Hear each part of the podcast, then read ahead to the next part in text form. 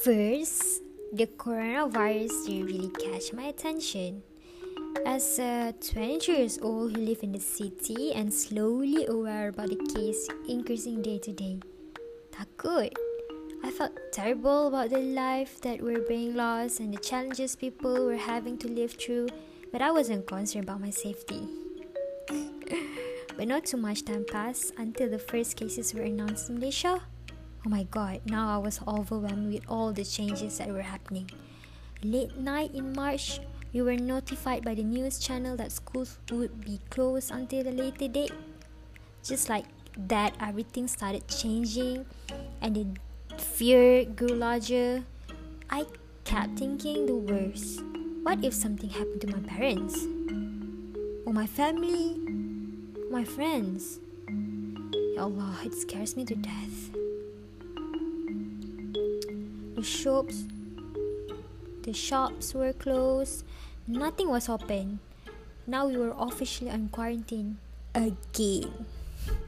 Everything seems like a nightmare I was unable to wake up from. What made it even worse were exaggerating and fake news people kept spreading all over social media. Okay, okay. This one. The moment when we started online classes on the upcoming days. Oh my god, I can't complain. I was happy I wouldn't be left behind on my classes, but it wasn't the same not being able to be with my friends physically. I admit that I misses my friends so much. Oh, my lectures too. I mean, my, I miss my lectures too.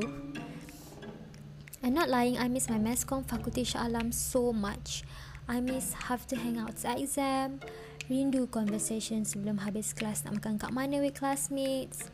And the most difficult question, kalah soalan exam statistics. and overall, I had a good time with my family. It was nice to have everyone gathering around the table again, with only each other to talk to. I am lucky. Me and my loved ones are safe and healthy and I'm grateful for all the hardworking first responders that sacrificed so much to help us during this difficult time. Oh, and the most important thing is, I like my life before the virus more. But it isn't bad now either.